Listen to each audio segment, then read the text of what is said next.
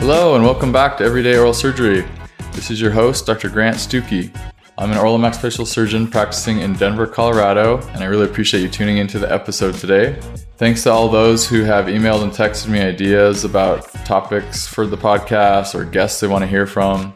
If you would like to be a guest on the show or know someone you'd like to hear from, please email me at grantstuckey at gmail.com. Also, please visit our website, everydayoralsurgery.com, if you'd like to search the podcast in an easier way by topic. We'd like to hear from everyone and really appreciate you guys listening. Keep in mind that everything we're discussing here is based on personal experience and opinions, so please supplement everything you're learning here with approved research studies. Without further ado, please enjoy today's episode. All right, welcome to another episode. Today I'm with Dr. Jake Stuckey.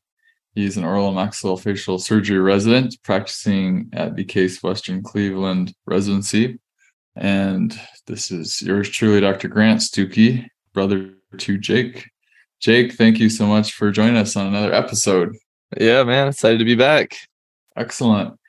Well, it's been a little while since we did a podcast together. I'm excited for today's topic, but just wanted to catch up with you and see um, what's new going on in residency these days. yes. Yeah, I don't know when the last time we talked was, but currently a third year, over halfway done through my third year, which means I'm halfway done with residency. Pretty cool. And Kevin's for the five years. So I recently rotated at Metro. That's one of our hospitals here in our system. And I was there for a couple months. It was really fun because I spent a month as the only resident there. So you're like the acting chief. You work really closely with the attendings and just get a ton of uh, good experience in the OR and in the clinic. And now I'm currently back. I'm doing my month on uh, peds anesthesia. So it's like a month dedicated just to peds and the pediatric OR here. It's been good. Also, two months ago, we had a little baby. So congrats. Thank you. It's the, our third. So little baby Corey is here. He's actually sleeping in the room behind me. So hopefully I don't wake him up. Oh, that's awesome. Kids are a lot of work, but very rewarding and make it all worth it, in my opinion. Yes. Got half the kids that you do. I'm not sure you want to strive to hit my level of parenting. Uh, Three yes. sounds like a good number. Yes, it's a good number at least right now. Only the mental Jedi can withstand the constant parenting and vigilance that six children requires. yes. But no, we're doing good. He's a good he's a good kid. Okay. Good. Have you read any good books lately or come upon any new good study material you want to share with us? I've just been prepping for the OMSITE. so just reading that old classic.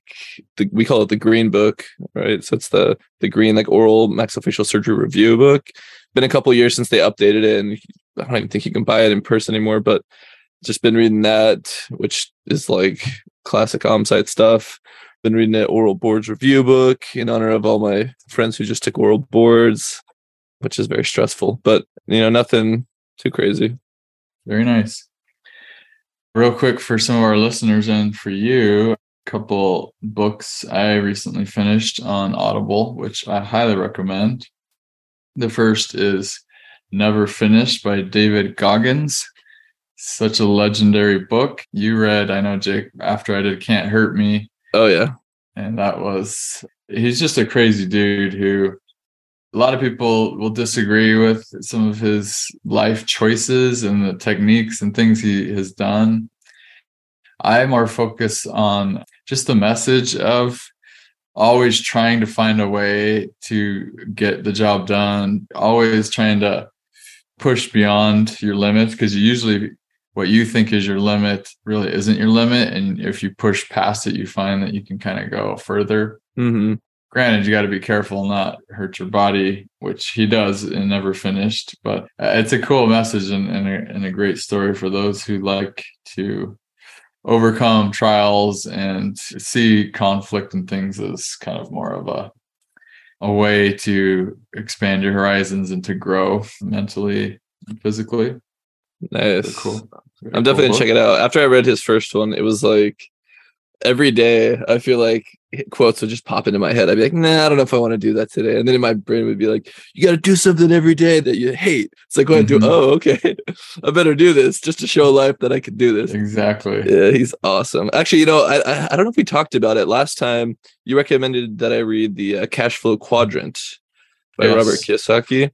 I don't know one. if we t- if we talked about it, but that I mean, I've been loving his books. It just like really opens your mind on the the different ways that you can make money and how we're kind of programmed and taught through school and just life to make it only one way especially as as doctors and dentists and surgeons but opening your horizons seeing the different things out there and how you can change your philosophy for making money is really cool. Oh absolutely. Love kiyosaki's books. More kind of the way you think about money and the way you uh, mm-hmm. uh, go about earning money and, and what you call a liability and an asset. You know, he talks about that in a lot of things and where you want to project yourself and what quadrant and stuff like that is really cool. Oh yeah. Highly recommended for anyone who's cares about that. And then another one, which is a series of health books I've read. I think I may have mentioned this, but I just read this book called The Energy Paradox by Steven Gundry, and he wrote the Plant Paradox and also Longevity Paradox. But he's got a lot of great information about how to eat healthy, and it's more kind of debunking myths around energy and longevity and showing what you should eat. One of his repeated quotes in there that I like is he basically says the more important thing is what you're not eating as opposed to what you are eating. And so he says, okay, here's all the healthy stuff you should be eating that shows you, like, for example, olive oil is good for you and the cruciferous vegetables, the cauliflower and broccoli and stuff. And those are good to eat. But the more important thing is that you stop eating the harmful substances such as processed sugar and, and bread and kind of wheat that isn't nutritious and just here's certain things that we thought were healthy but showed cause inflammation and once you stop some of those things, the cravings go away and, and just overall is better for you. And I've read many other health authors that say very similar things to him, but I just like the way he says it and tells stories and shares his patient experiences. Thought was pretty cool. Nice. I, I do need to check those ones out. I'm more on the basics, macros, consume all the stuff that you probably don't. but young, uh, so you can tolerate it. exactly. But I got to read them and you know give it a, a good ponder. Yes, exactly. It's always worth uh, at least hearing the the science, and you can make your own decision. But yeah, exactly. All right. Well, the topic today that we're going to discuss is the importance of chair positioning. And I'm talking about the patient chair, but we'll also talk about the operator chair but I've been teaching more, or at least covering the clinic at Denver Health, and it's been awesome. Love working with the residents. It's so great to participate in in that and learn stuff myself. But one thing I could probably walk into any residency program in the country and notice that there's a complete disregard for the importance of chair positioning. I don't think we're taught that very much maybe a, a professor here and there will say something hey man you gotta do something about that. But most residents i feel like are operating in pretty bad chair positions and there's many adverse effects of not having a patient chair position properly. And so i thought we could talk about some of these things. The first one there's kind of three different points that chair positioning can affect and and the first one which I've brought up on many episodes and talked about my own experience, but that is operator posture and how important it is for you to maintain a good posture, which in my mind is the surgeon having a straight spine with the shoulders back, head up, neck straight up, and kind of more erect position of your spine so that the loading on your neck and also on your lower spine is more straight down on your spine and not these like kind of levering forces that are really torquing on your your back and your discs and i've mm-hmm. had I have my own issues with that but i've seen many residents lately who have the chair very low and flat and themselves are much taller than me. And so that just means that when the chair is so low and patients tip back, that they have to accommodate their body to see, which means bending your neck over, bending your back over, bending your shoulders forward. And not only just forward, but also side. And it's like oftentimes mm-hmm. I see people in what I call the question mark posture, which is not a very, very good position to be in where you, where you look like a human question mark. right. That's a good way to wreck your back and your body. Six hmm. hours straight. Crank. And maybe even you can feel fine doing that, but at some point after years and years of doing this, you will feel the effects. And, and I'm in my 40s, and almost every friend I have who is an oral maxillary surgeon says they have either back or neck problems or pains. And I think a lot of it comes from chair positioning.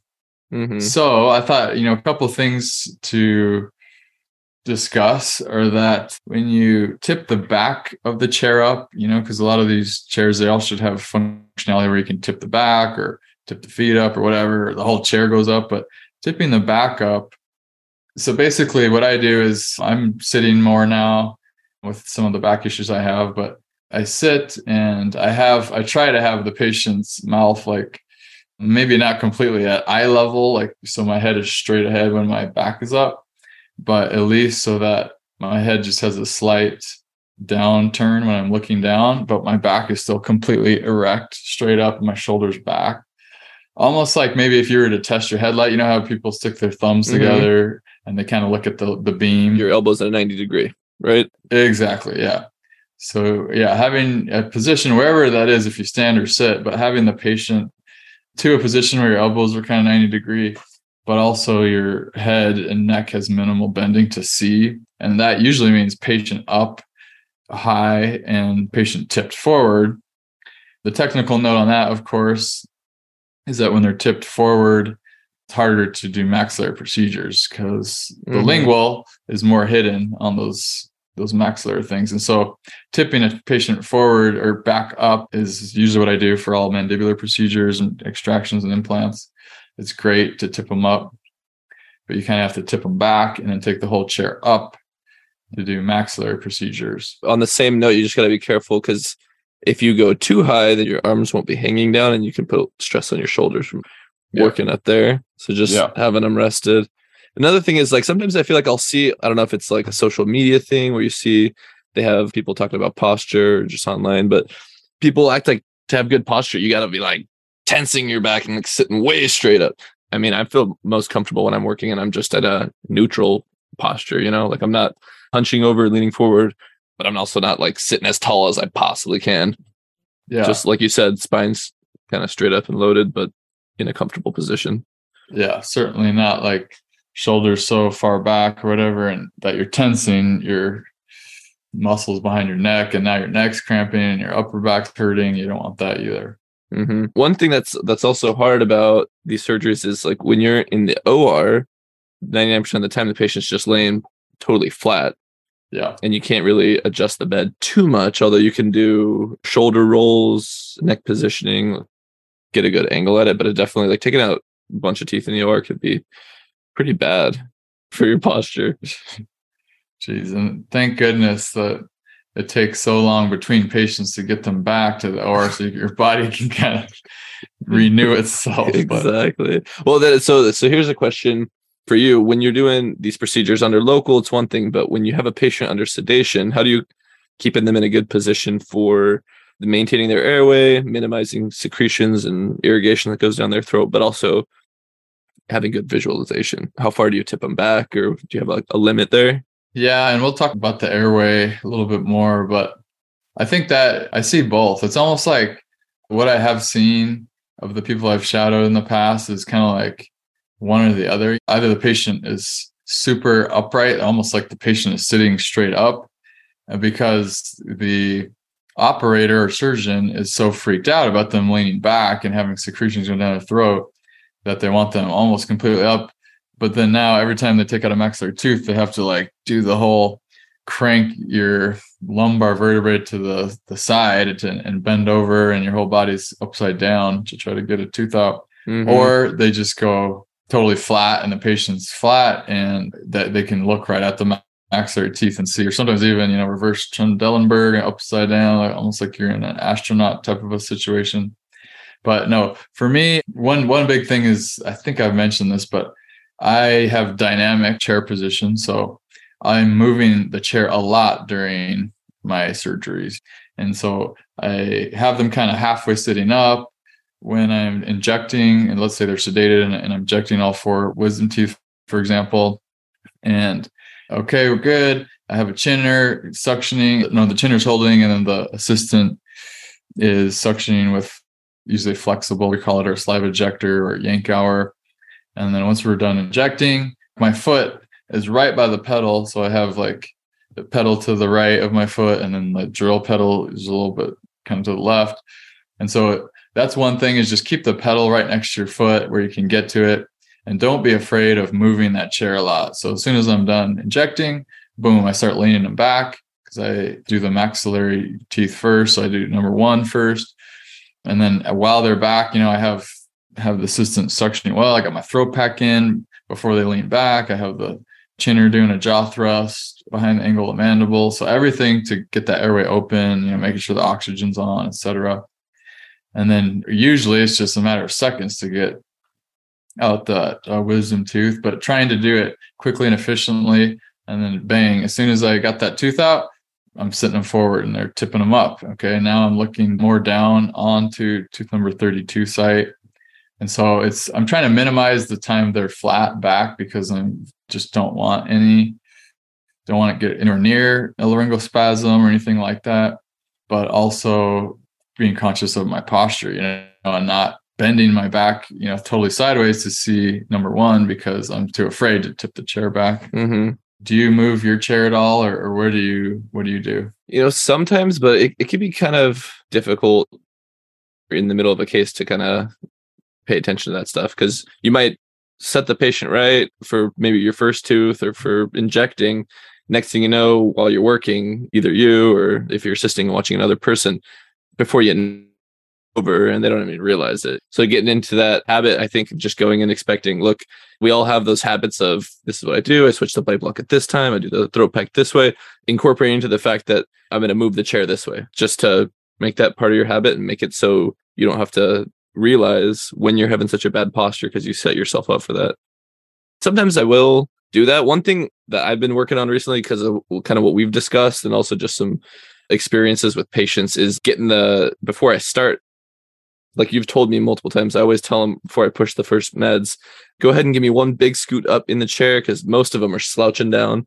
So they give a big scoot up and then we adjust the headrest. So it's right under kind of the right against the, the neck, kind of helping them in like a slightly flexed neck position rather than the neck rest being way back and then their neck's extended and their head's extended because then it puts them in a awkward position both for you and then also you know it seems like it's it's much more difficult for the airway when their head's so far back there. So that's one thing that I've noticed helps with positioning is if you just have them scoot up and you get that headrest right at the very beginning, then for the rest of the case, like you said, maybe with moving the chair and other things, you could still have at least the patient in the most optimal head position.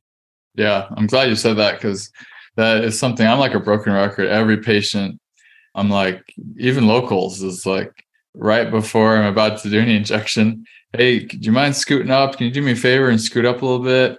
Pause, let them scoot. Usually they don't even scoot up far enough that first time. Okay, just a little bit farther. Yep, keep going. Oh, perfect. You got it. Nice. And I do that with everybody because it really is so important for your posture to have them up. Because one issue is, you know, the, the more they're down in the chair, the more the the chair itself is becoming now a barrier because they're low and now you're trying to extend your body further to see because now you got this big space of the chair that you're trying to kind of get over and then see. Whereas if they're up high and you're kind of most of our chairs taper at the top kind of to mimic the shoulder position you don't have those big shoulder things to bend over because they're up where they're supposed to be. Mm-hmm. and so you can save yourself from that standpoint of not having to bend over so far, but also now their head's actually on the headrest and you can manipulate the headrest. That's the other thing is I not only do I move the chair up and back, but I'm I'm moving the headrest a lot. Our ours are pretty easy to move. They just kind of click on the back. But oftentimes I'm moving their head forward into sniffing position. If they start coughing or you know there's any kind of reaction there that could lead to laryngeal spasm. Certainly once we're done, we sit them up more and then headrest goes forward and get them into sniffing position while they're recovering that's another thing I just don't see very often. I don't see residents even touching the headrest, let alone the chair buttons on the ground. I feel like a resident, one problem is as a resident, you're just kind of trained to to deal with what you got, you know? And it's just yeah. that mentality of like, well, there's no assistance, or maybe there's one, but the chief gets the assistance. So it's just me in this room. And oh well, you know, there's no irrigation on the handpiece. So I, I guess number nine, yeah, don't see that. We got an elevator. Yeah, yeah got an elevator. Oh, it's broken off, but I guess I could kind of use. Yeah, it's like that. Well, there's no bite block, but I do got some gauze I could stuff in there and use as a bite block. So it's just that mentality of like, I think that kind of harms us as a resident sometimes when, yes, we do have chairs that move and there's a foot pedal and all this stuff, but we just think, well, you know, we kind of just gloss over and act like it's not important and deal with a crappy chair position. Mm-hmm. So something that we need to be doing, use your chairs, move it around. The other day I was talking to a resident being like, sit the chair up. And so he's one of the more pliable residents who listens. And he, okay, he, he tried it and put the chair up. But then he's like, wow, this is like crazy high. Like uh, immediately the assistants are complaining, oh my gosh, I can't see anything. I have no idea what's going on. And they were both just acting like this was torture, you know, to have the chair up so high. I'm like, but look at how you can see. Well, I can't quite see now. I can't see over the lingual of the mandible. I can't see down in the lingual vestibule anymore because the patient's so high. And I'm like, well, do you need to see down the lingual? I mean, you're just taking out 32. I know, but I can't see my forceps like extending on the lingual. What if I'm pinching the lingual nerve? And so, one um, assistant's got to get used to when they're seeing, and sometimes that means getting them one of those little stools. Although mine have never used that even when I stand. But two is being okay with not seeing every part of the tooth, you know, like the lingual, for example, or down in the lingual vestibule, because it feels good, yeah, to see everything like that at a bird's eye view and you're 10 feet above the patient. But you know, you have to sacrifice some and, and being like have a clear, super nice view of the cut you're making on the buccal to me is more important than being able to see the lingual at the same time when you're not even dealing with the lingual. Do, do you follow what I'm saying? Yeah, absolutely. I mean, like, and when you st- when you use the forceps, you still just put the tooth on like the the lingual surface of the tooth and slide it down, so you know you're not going to be grabbing the tissue. But right. yeah, no, totally know what you're saying. The other thing is during the case, you should also direct the person who is chinning or head holding to help move the patient's neck, right? So if, if you really can't see, they're working on on the side towards you, you can have them turn them towards you or away. Sometimes what we'll do is if you're working on like an upper tooth, we'll have them put one hand on the chin, one hand on the forehead, and kind of tilt their jaw and almost put a little bit of pressure, slide the mandible towards you, and kind of because sometimes it's it's tight where the coronoid is right next to the upper third molar. So just like some simple head positioning can also allow you to see a lot better without moving the chair, moving yourself. You could still be standing in a good position. Just it could be that the, the patient's head is just turned really poorly.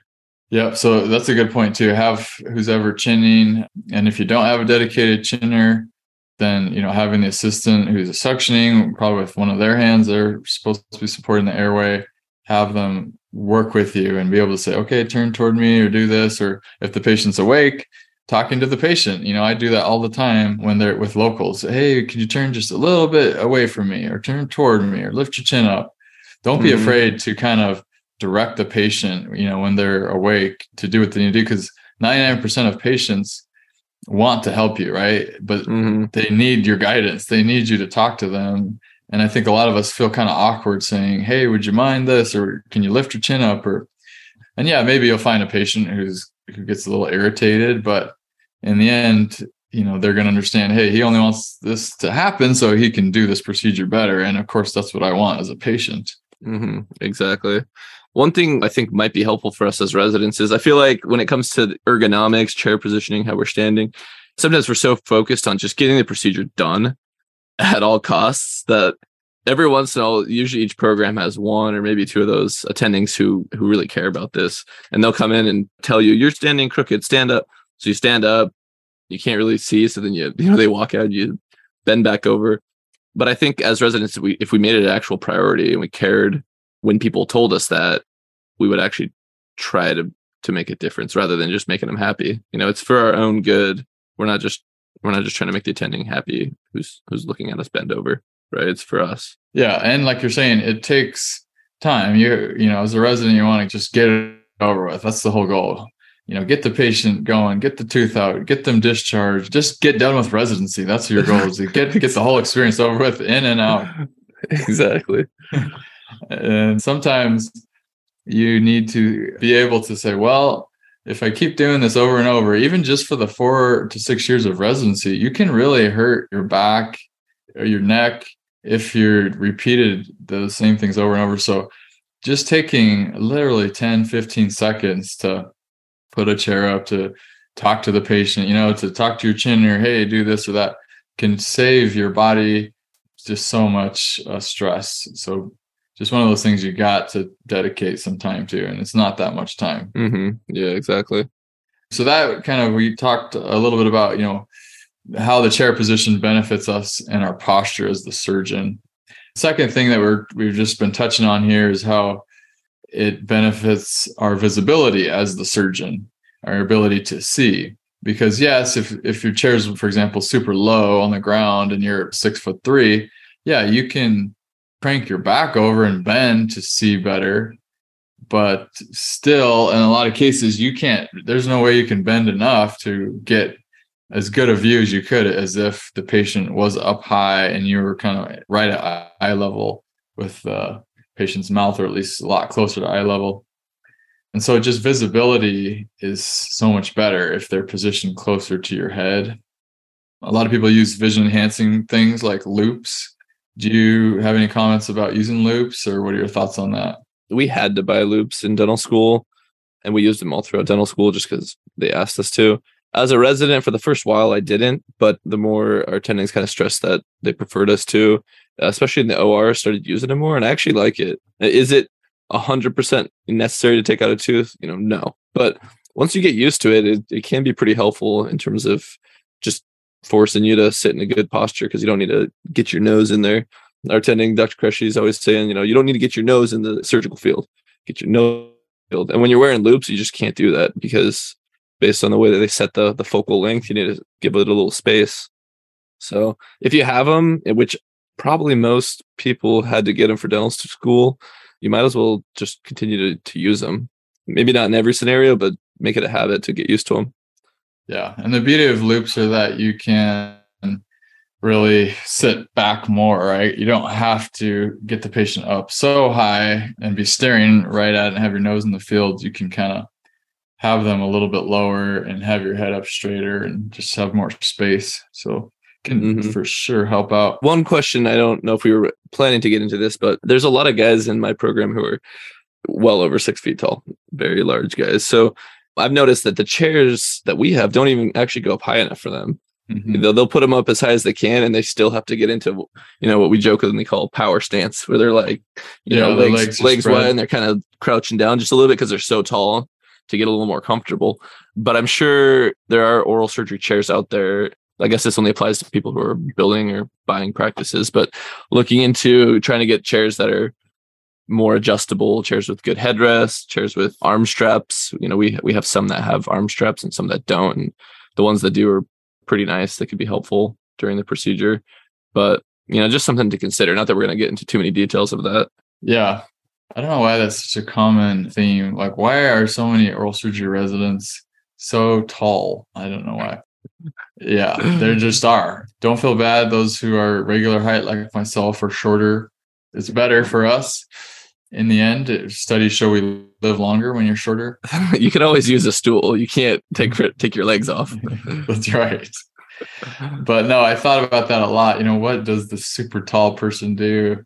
And with a chair that if you put if you're putting that up maximum height and you know you're still bending over really the next step is to sit down. I know that's like a swear word in oral surgery and we all learn standing. Oh my gosh. And if anyone sat in residency, they'd be ridiculed and humiliated and all this yeah. stuff. But I think if you're tall, there's even tall stools they have. I use these kind of taller stools to sit on. You got to do what you got to do to save your, your neck and your back. So don't be afraid to sit if you're super tall. Yeah, that actually reminds me. It's funny. Uh, some of our chief res came with one of them maybe a month or two ago, and was taking out like a super high impacted maxillary molar, and he got into that. I call it like the banana, just totally off to the side, trying to look, can't see anything, starts to sweat, just because it's just so high up there, and the the visualization and the postures just puts a lot of strain on you. So I said, "Hey, my brother sits down sometimes for these. And, you know, it's almost like heresy, right? But he looks at me like, what? How dare you suggest that? Someone grab me a chair. Okay, grab me a chair. Fine. So he sits down, and of course the other chief walks in. He's like, dude, what are you doing? Why are you sitting down? And he's like, stop, stop talking to me, man. Just, just give me a second. You know, he uses he takes a look at like, man, I can see everything.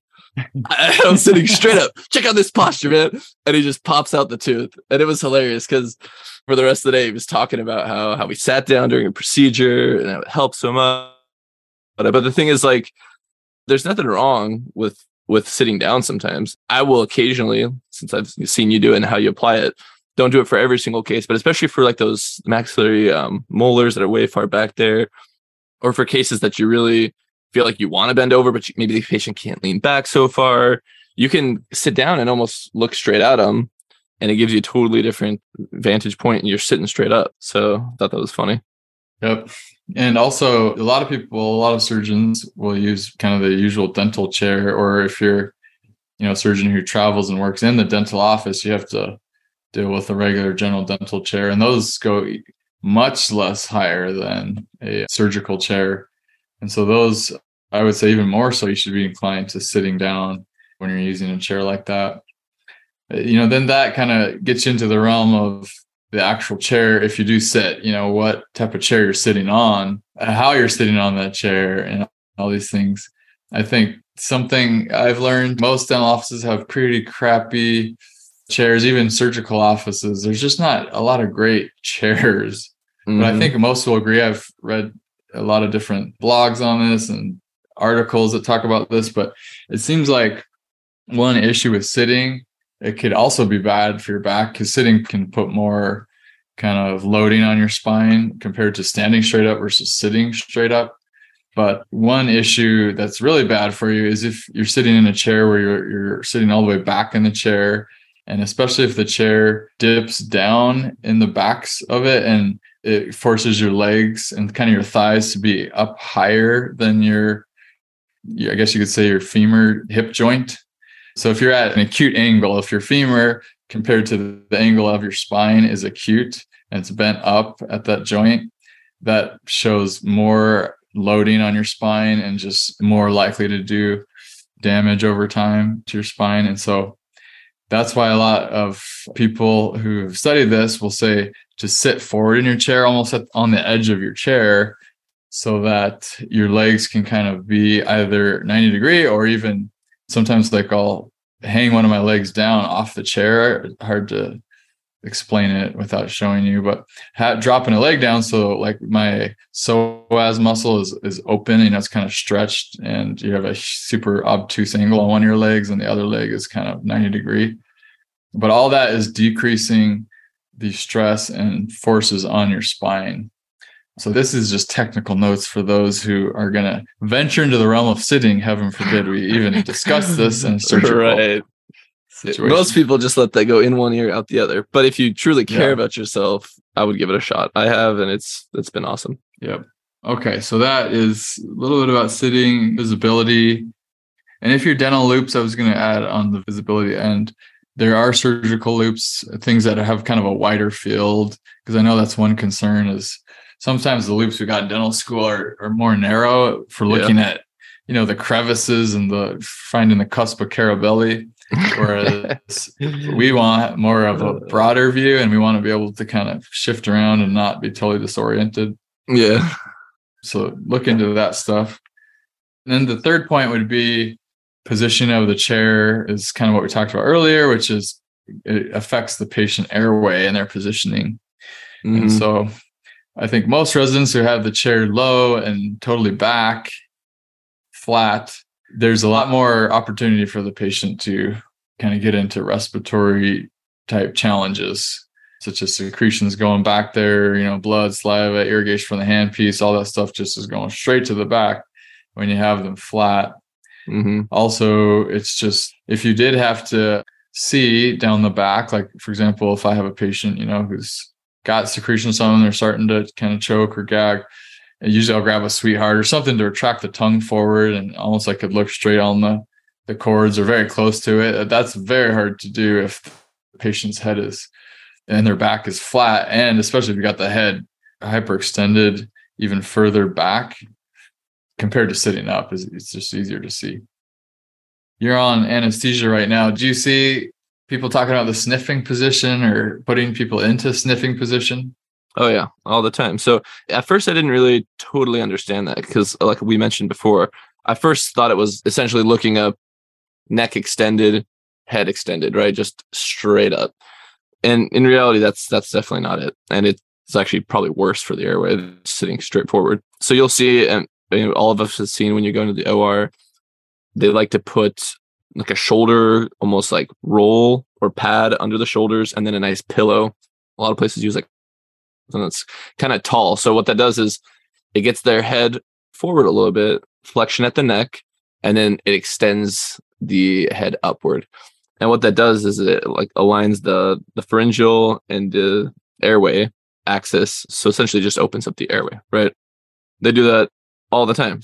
When you're rotating through anesthesia and you're intubating, one of the things first things that they showed me is if you put one hand on that patient's head, if they're not in the ideal position, you tilt that head up and lift it just slightly when you have that uh, Mac blade in there. And it, it just, when you really get that hands on experience, you can see what that position is and the differences.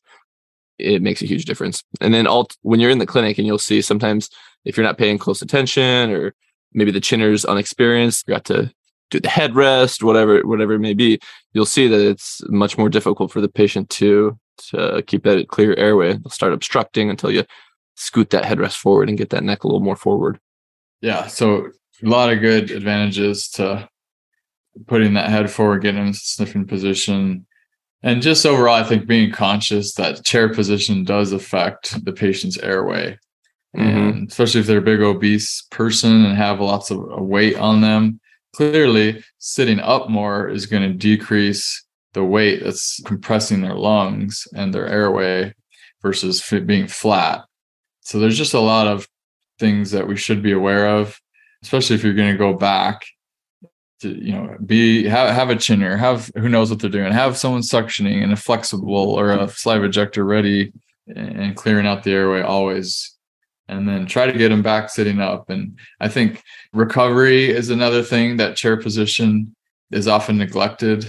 Once I finish, you know, we recover most of our patients in the same surgical or dental chair they're in. And so I, I immediately sit them up, not all the way, but like maybe halfway, 45 degree angle. And, and, you know, once they're more awake and alert, okay, now you're going more towards whatever 80 degree angle. We just kind of keep tipping you up and up so that your airway's open, especially if you're a surgeon who's not going to be in there the whole time during recovery and you have an assistant, especially if you got a new assistant who doesn't know what they're doing. You know, you want to do everything you can before you walk out of that room to ensure that they have the best chance of breathing well. And chair position is part of that equation. Mm-hmm. I mean, at, at the end of a case, too, when you're all done, that patient's starting to wake up. Something as simple as turning their head into a comfortable position more on the side, you know, they no longer need to be in that sniffing position once they're starting to wake up. And if your head's back and your tongue's flopping backwards, it's harder to breathe than if you're you know, sitting partially up and your head's gently off to the side where you can yeah. just like, you know, obstructive sleep apnea is usually not as bad when you're a side sleeper versus a back sleeper. You know, getting them into a good position there is is helpful for CUP as well. Yep.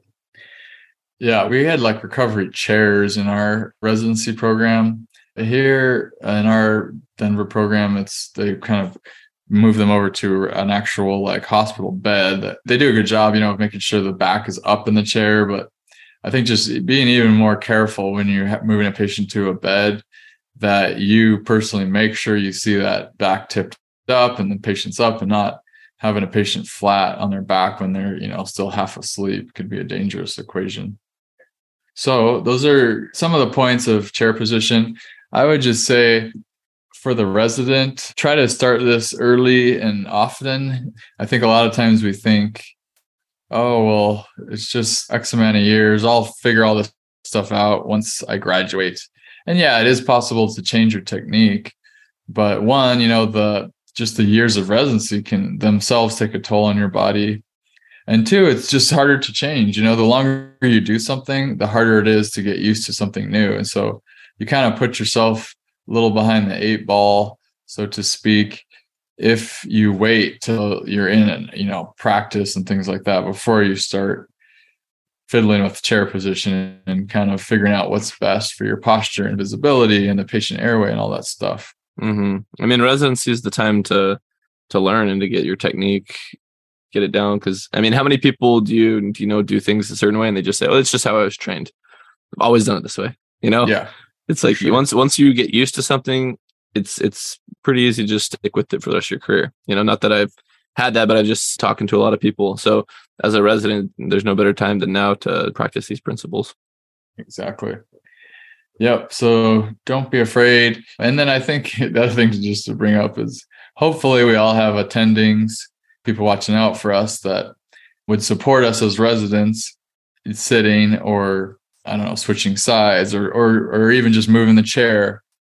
But if you know attending is I feel like getting on you for that, I feel like which I think would be rare, but I'm sure there are attendings who like, oh well, this is how I do it, and it's always worked for me. So don't be moving that chair. I feel like if you have a frank conversation, say, hey, you know, like my back's hurting or this is, is going on, like this really helps me to do that. Would be okay if I tried this or try that? I would think that a, a quick conversation like that, most attendings would be supportive of you trying things that are going to help your body. And don't listen to the residents. You know, other residents, yeah, they're always going to give you crap about everything that you do. So who cares about what they're saying? Just make sure your attending's backing you up and they know what why you're doing what you're doing. It's something you got to start working with and be conscious of because it's something that you know you're not going to find a a chapter in Peterson's on chair position. It's just not going to be. There. There's not going to be anyone really talking about this stuff in in our literature. Maybe the next edition. You know, maybe you got this. Uh, I'm texting Miloro, Dr. Miloro, as we speak. I'm sure he'll I want two, like, two chapters, one on chair position and one on the operator sitting down chair position. Yeah. And I'm sure his response is going to be great. Sure, we'll do it. Okay. It's your job to write the chapter. Have it submitted to me by tomorrow morning. Anyways, so it's a simple topic, but can be very impactful in your career, your life, and things like that. Anyways, that's a good topic. If you have questions, call me, text me, call Jake, text him We'll put our contact information in the show notes. Jake, the last, I know we've done rapid fire questions, but what are you currently binge watching? Do you have any good shows you're watching? Yes, I've been watching quite a few actually. Just finished Game of Thrones and the House of Dragons, which I really like that. I was late to the party, so I just watched that and everyone everyone you get to join the cool club. And then nice. obviously, I don't know if you've seen this, the uh, Last of Us. It's like that kind of zombie apocalypse show just came out on HBO. One of the biggest openings since Game of Thrones. Just finished nice. all those, and then there's they're still actively coming out. So there's a couple different shows. I always love hearing suggestions and trying to check it out and catch up on on shows. Awesome. That's great. I was looking for good shows. One thing we recently watched was Wakanda Forever. I thought that was a great movie. I'm a sucker for that stuff. How they kind of brought in uh, Chadwick Boseman's death and kind of honored him, you know, through part of the movie was mm-hmm. pretty cool. I just thought that was awesome. And then I, I'm also a sucker for um, Korean romantic comedy movies. I don't know why. I'm just they're so hilarious. So there's one called Startup that's just really well done. Nice. Good stuff. I also have been watching The Chosen. I don't know for anyone who's interested in Jesus Christ's life and kind of whether you're a believer or not is really well done and it does a great job of kind of walking through the New Testament, and that that book is just super super great and well done show. So that's that's pretty cool. Yeah, I watched on a completely opposite note, Dark. uh, Christ but, is light, and you're watching Dark. Okay, go yes, on. Yes, that show is very interesting. Not a comedy or anything like that, but it's a really interesting kind of mystery show.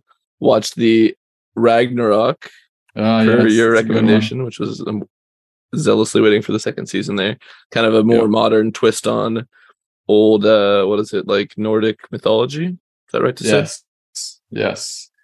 I love that stuff. I love mythology and the history, and it's, yeah. it's cool to see it in a modern adaptation. Well, good. Hopefully, um, give our listeners even more stuff to to think about and do in their spare time. Exactly.